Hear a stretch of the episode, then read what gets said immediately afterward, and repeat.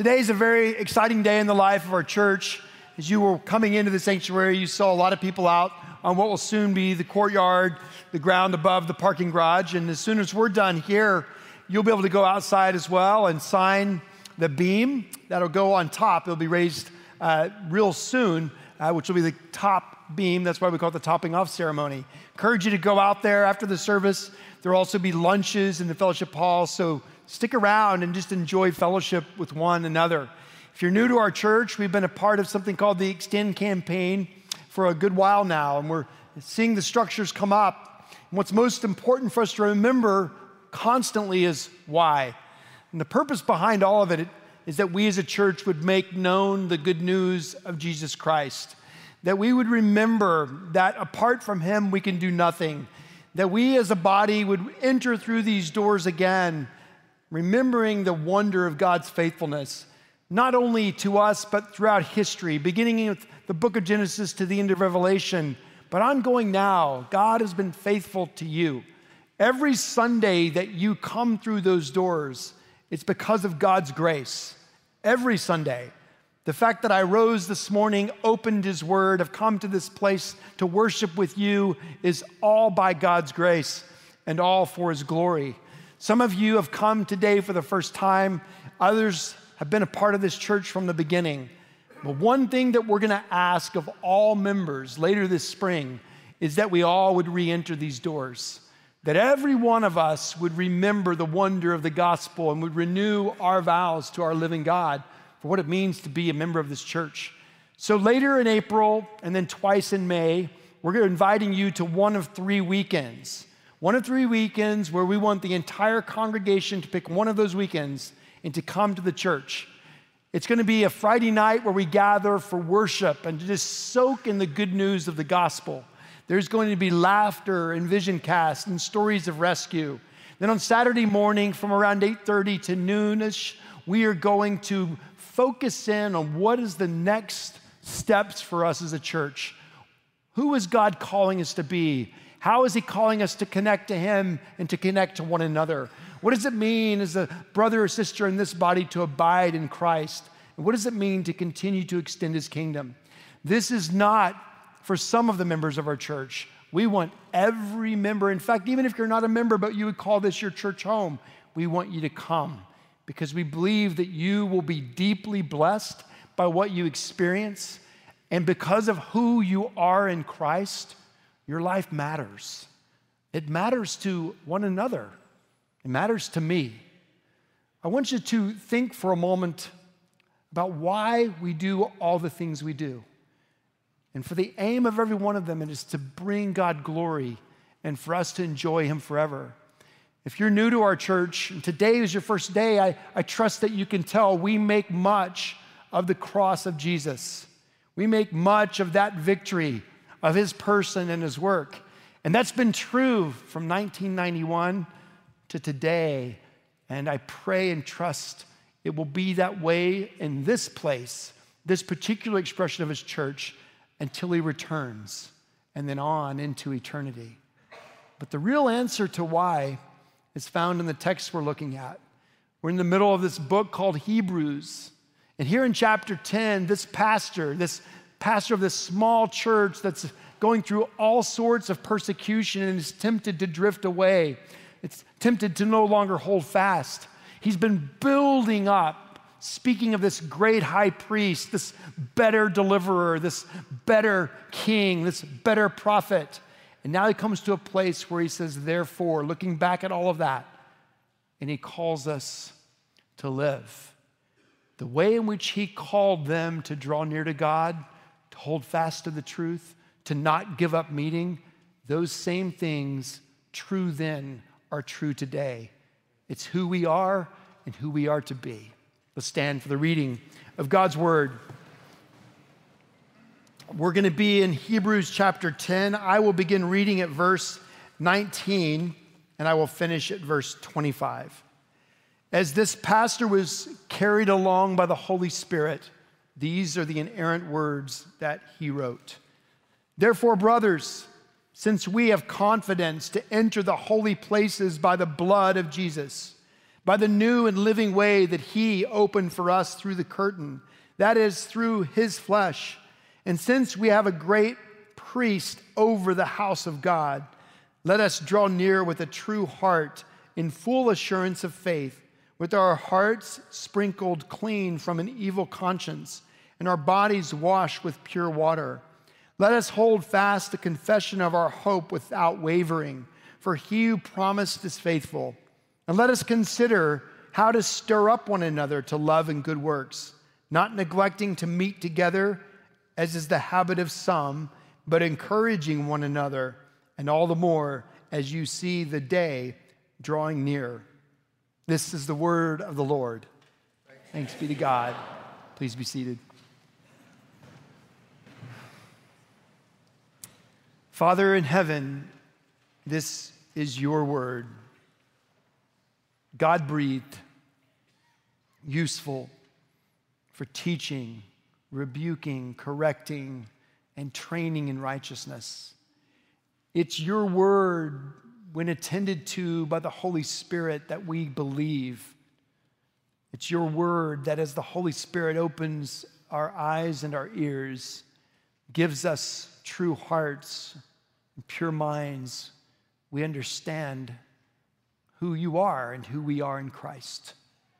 Father, we pray that now as we hear your word, that we would seek to live lives that reflect your glory, that reflect your calling upon our lives. That we would not, not in any way seek to do things in the flesh, in our own strength, but we would see how that's impossible but that you have given us everything we need to live the lives you're calling us to live in Christ and for his glory. So, Father, would you now, in this time together, press these words deep into our hearts, that real transformation would happen today, that some would come to saving faith, others would grow in their faith that we all would be transformed for your glory and by your grace. We pray in Jesus' name. Amen. I want you to think for a moment about the very first time you walked through the doors of this church. Some of you, it's today. In the last hour, I met a few people who said it was today. For some of you, it's been since 1991. Others of you were carried in your parents' arms. This has been the church since you were a babe. But I want you to think about that day. For me, it was August of 2000. Pete Dyson was doing a wedding for a very dear friend of mine named Steve McConaughey. He was marrying Mary Lou Dreyfus, David and Judy Franklin's daughter and I was going to be one of the ministers participating. That wedding wasn't in the sanctuary, it was in the chapel. I met Pete and Harriet for the first time, and they're engaged in what I thought was a wonderful ceremony, and I never expected to be back in this church again. Two years later, I entered those doors for the first time. Coming as the youth pastor, interviewing for that position, I sat up in the balcony right up there by Sam and hi Sam, and worshiped with many of you. Some of you weren't here yet, you had not come through those doors, but many of you were.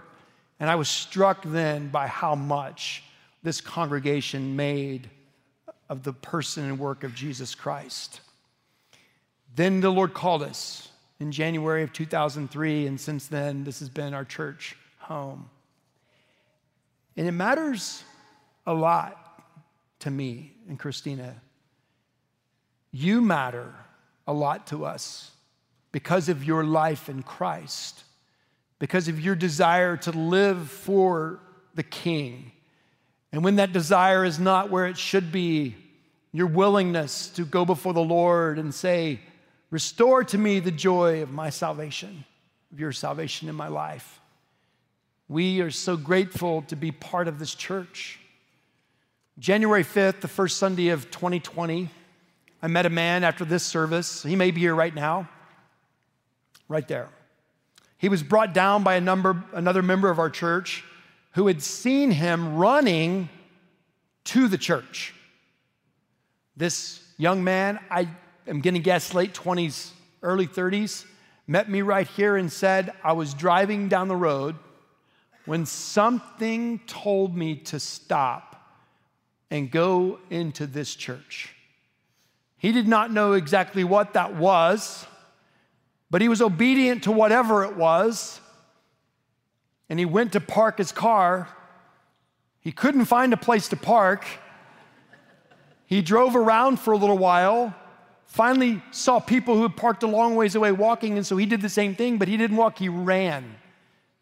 He ran through the doors and came and sat down next to this man who brought him to meet me. January 5th. After that man introduced us, he left, and the young man looked at me and he said, I have a few questions for you. They were very interesting. They had to do with marriage, they had to do with tattoos, of which I looked to see if he had any because I didn't know what I was dealing with. And then it had to do with what he was wearing around his neck a big crucifix. And so we talked about the blood of Jesus. And the reason there aren't any crucifixes inside here is because Jesus finished that work on the cross. He did indeed die. His blood was poured out for us.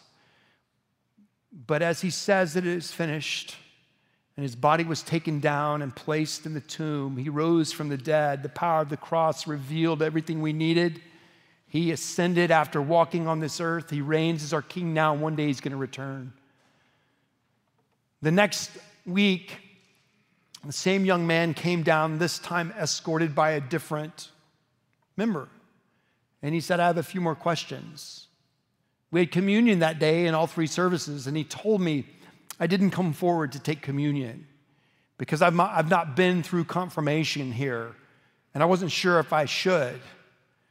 And so, once again, I had the privilege of explaining to him that this is not a Presbyterian table, that this is a table for those who have professed faith in Jesus Christ, who have received and have rested in Jesus alone for salvation. And that if that is who he is, then he's absolutely welcome to this table. To that, he lit up. The doors of this church have been opened to you because of God's grace. The reason we want you to re enter, for every member to re enter, is that whether you've been here for a little while or a long while, it's easy to forget that it's always by grace that you enter. And it's easy to forget that the message of the hope of Christ's blood, his salvation for us, is the only hope for a lost and dying world. And that is why we gather. And that is why we are building.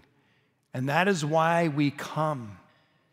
That we might remember the truth of the gospel week in and week out, day in and day out. And remember that it was only by His grace that He opened our eyes to believe the truth about the blood of Jesus, about our Savior. And I believe deeply in my heart that this church moving forward is going to continue to be used by God to draw people in, even by just making someone think, I need to park and come into this church. Pretty extraordinary. But God is going to ordain the means by which He builds His church, and that's you. It's the Spirit of God living in you, you going to places of residence and work and recreation, knowing that The Holy Spirit, God Himself, is living in you and has given you a message, the one true message of salvation for the lost world to hear. And so, this text that we're going to spend a few minutes in today is really substantial. It's bringing deep encouragement to a little house church that was tempted to lose its way.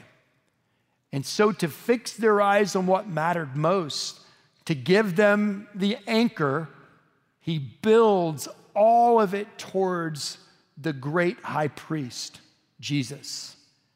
And on a day when we have a topping out ceremony, we're looking at a verse that says, He is the great high priest, the great priest over his house. Not just this one expression of his church, but the entire church. And that high priest, the great high priest, is going to use us to continue to draw people to himself. And so, whether you have come today for the first time or you've been here since the beginning, you know that we make much of Jesus, his death, his life, his resurrection, his reign, his promised return. And so did this pastor that wrote Hebrews. So let's look at it. Verse 19. He says, therefore, and that means look back at all that I've been saying. In fact, next week and the week after, we're going to go backwards, back into 8 and 9 and earlier parts of 10. Therefore, looking backwards, he says, brothers, since we have confidence to enter the holy place by the blood of Jesus, by the new and living way that he opened for us through the curtain, that is, through his flesh, that's his body being torn. And since we have a great high priest over the house, Okay, what he's doing is he's setting up the proposition. He's saying, because we have a great high priest, and because this great high priest was not the one just receiving the sacrifices, but he himself became the sacrifice, his blood was poured out. So if you claim Christ, if you claim to be a Christian, if you are saying today, I've received Jesus and rested in Him alone for my salvation, what you must remember is that He bled for you. Every sin that you have ever committed, every bitter thought, every evil deed, every season of greed, every selfish desire, our lustful look. Every moment your tongue spoke slander or gossip, along with all the things we're called to do that we don't do, like taking care of the widows and the poor. Every sin related to racism and injustice, every addiction, every sin, Jesus died for his people. His blood was shed for you. That sacrifice that Jesus made was the once and forever sacrifice. And because that high priest is over his house, he tells this young, small church how to live. The first thing he says, look with me at verse 22, is, is let us draw near with a true heart in full assurance of faith, with hearts sprinkled clean from an evil conscience and our bodies washed with pure water. Because we have this great priest over his house, in which this is one part of his house. Dear friend, if you're in Christ, you have freedom and access to him constantly.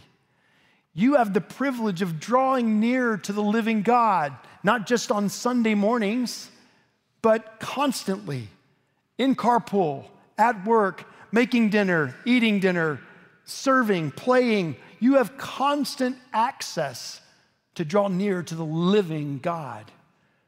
Not only that, but without any sense of I don't belong. He says, Let us draw near with a true heart in full assurance, not some assurance, not partial assurance, but true and full assurance. And what gives us that assurance? He does. Because what He's done to us is given us a true heart. We didn't create that true heart. We didn't go and make that true heart. The Word of God, Paul says in Ephesians 2, the Word of God says that we had hearts that weren't spiritually sick, but they were spiritually dead. They did not have the power to beat in and of themselves. But God, being rich in mercy because of the great love with which He loved us, made us alive together in Christ. We were given new hearts by grace. New hearts that suddenly began to beat and desire God Himself, the living God. And so, with that true heart in us, we have the freedom to approach the throne, to approach God Himself boldly, confidently, with full assurance. So, because He's our great high priest, because His blood was spilled, because of the cross, this author says, draw near to God with full assurance and a true heart. Second thing he says to do, look at verse 23, is let us hold fast the confession of our hope without wavering, for he who promised is faithful. Well, this little church was hearing news that others who had trusted in Jesus were being taken and murdered and losing their jobs and receiving beatings. Real persecution was coming, and it's coming for us too, and it exists all over the world already. In the midst of that persecution, the temptation became very, very real for them to say, I'm not sure I'm in. I'm not sure I can hold fast to this confession. The price might be too much. And this wonderful shepherd of this small house church, carried along by the Holy Spirit, speaks to them and points them to this Jesus, this great high priest, this better priest. And he says, Hold fast. Hold fast the confession of our hope without wavering. And then he says, For he who promised is faithful. God is faithful to help us hold fast. God will never neglect us. No matter what persecution we face, no matter how real it becomes, God will give us everything that's necessary, not only to endure, but to hold fast, to never compromise. One of the ways he does that comes next. He says in verse 24, the third, let us, he says, and let us consider how to stir up one another to love and good works.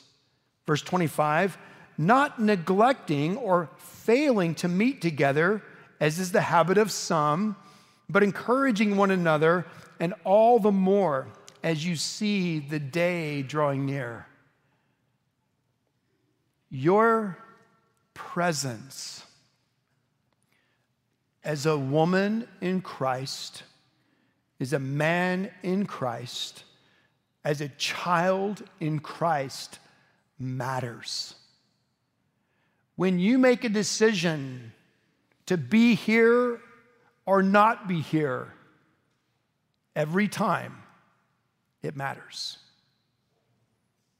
When you make a decision to be in fellowship with others, or not to be in fellowship with others, it matters every time.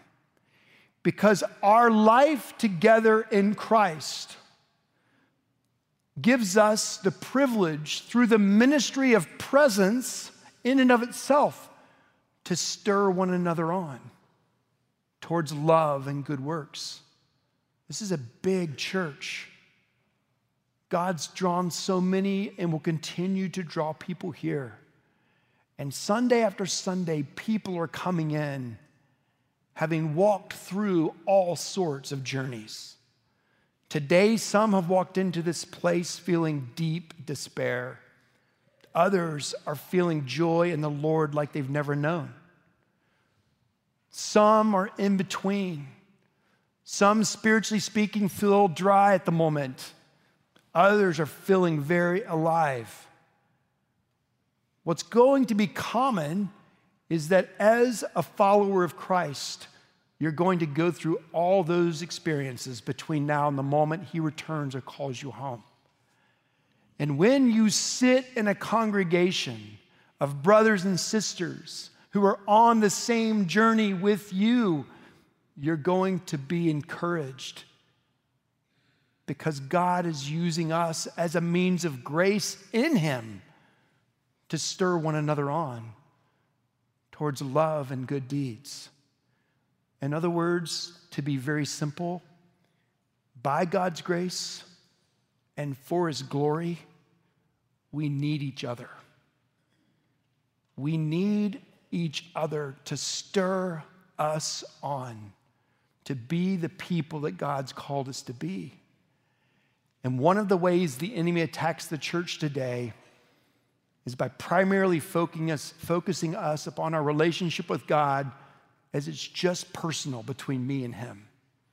And we miss the corporate element of how important it is to have one another. So this preacher speaks. And he says, Because of the blood of Christ, let us draw near.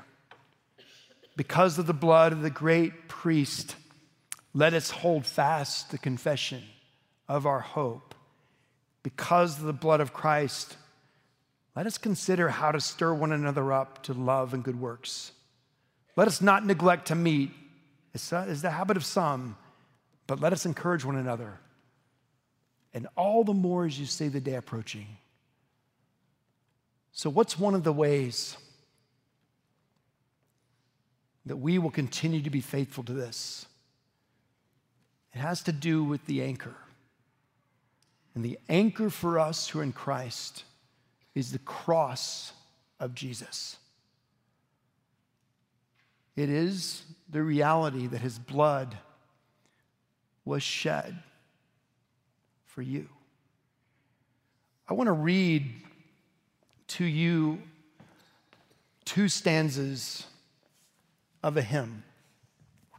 I don't want you to turn there. I don't want you to take notes right now. I just want you to listen. I want you to picture what the hymn writer William Cowper in 1771 was imagining as he wrote this hymn. It's repetitive on purpose. I'm going to read the first stanza and the second stanza, and then I'm going to close this in prayer and we'll sing. So listen carefully. There is a fountain filled with blood, drawn from Emmanuel's veins, and sinners plunged beneath that flood lose all their guilty stains. Lose all their guilty stains, lose all their guilty stains. And sinners plunge beneath that flood, lose all their guilty stains. Not just some of them, all of them. Last stanza. And this is why we seek to be obedient to the mission of extending his kingdom. Dear dying lamb, your precious blood shall never lose its power till all the ransomed church of God be saved to sin no more. Be saved to sin no more. be saved to sin no more, till all the ransomed church of God be saved to sin no more. God is not finished with the history of redemption. There are people in this city, in this country, and around the world who need to hear the good news of the gospel, of the cross of this great, the great high priest. Father, you have given us this time and space, this moment, and the life of this one expression of your church to be anchored to the cross, to be reminded of mission, and to be reminded of the freedom we have in you to draw near and to hold fast and to encourage one another. As we sing this final piece, Lord, which is calling us to fix our eyes upon the cross, would you use these words that we sing to bring yourself glory? And would you press them deep into our hearts that we truly might believe the things that we're singing and that we would live differently today because of what we've seen and heard. In Jesus' name, amen.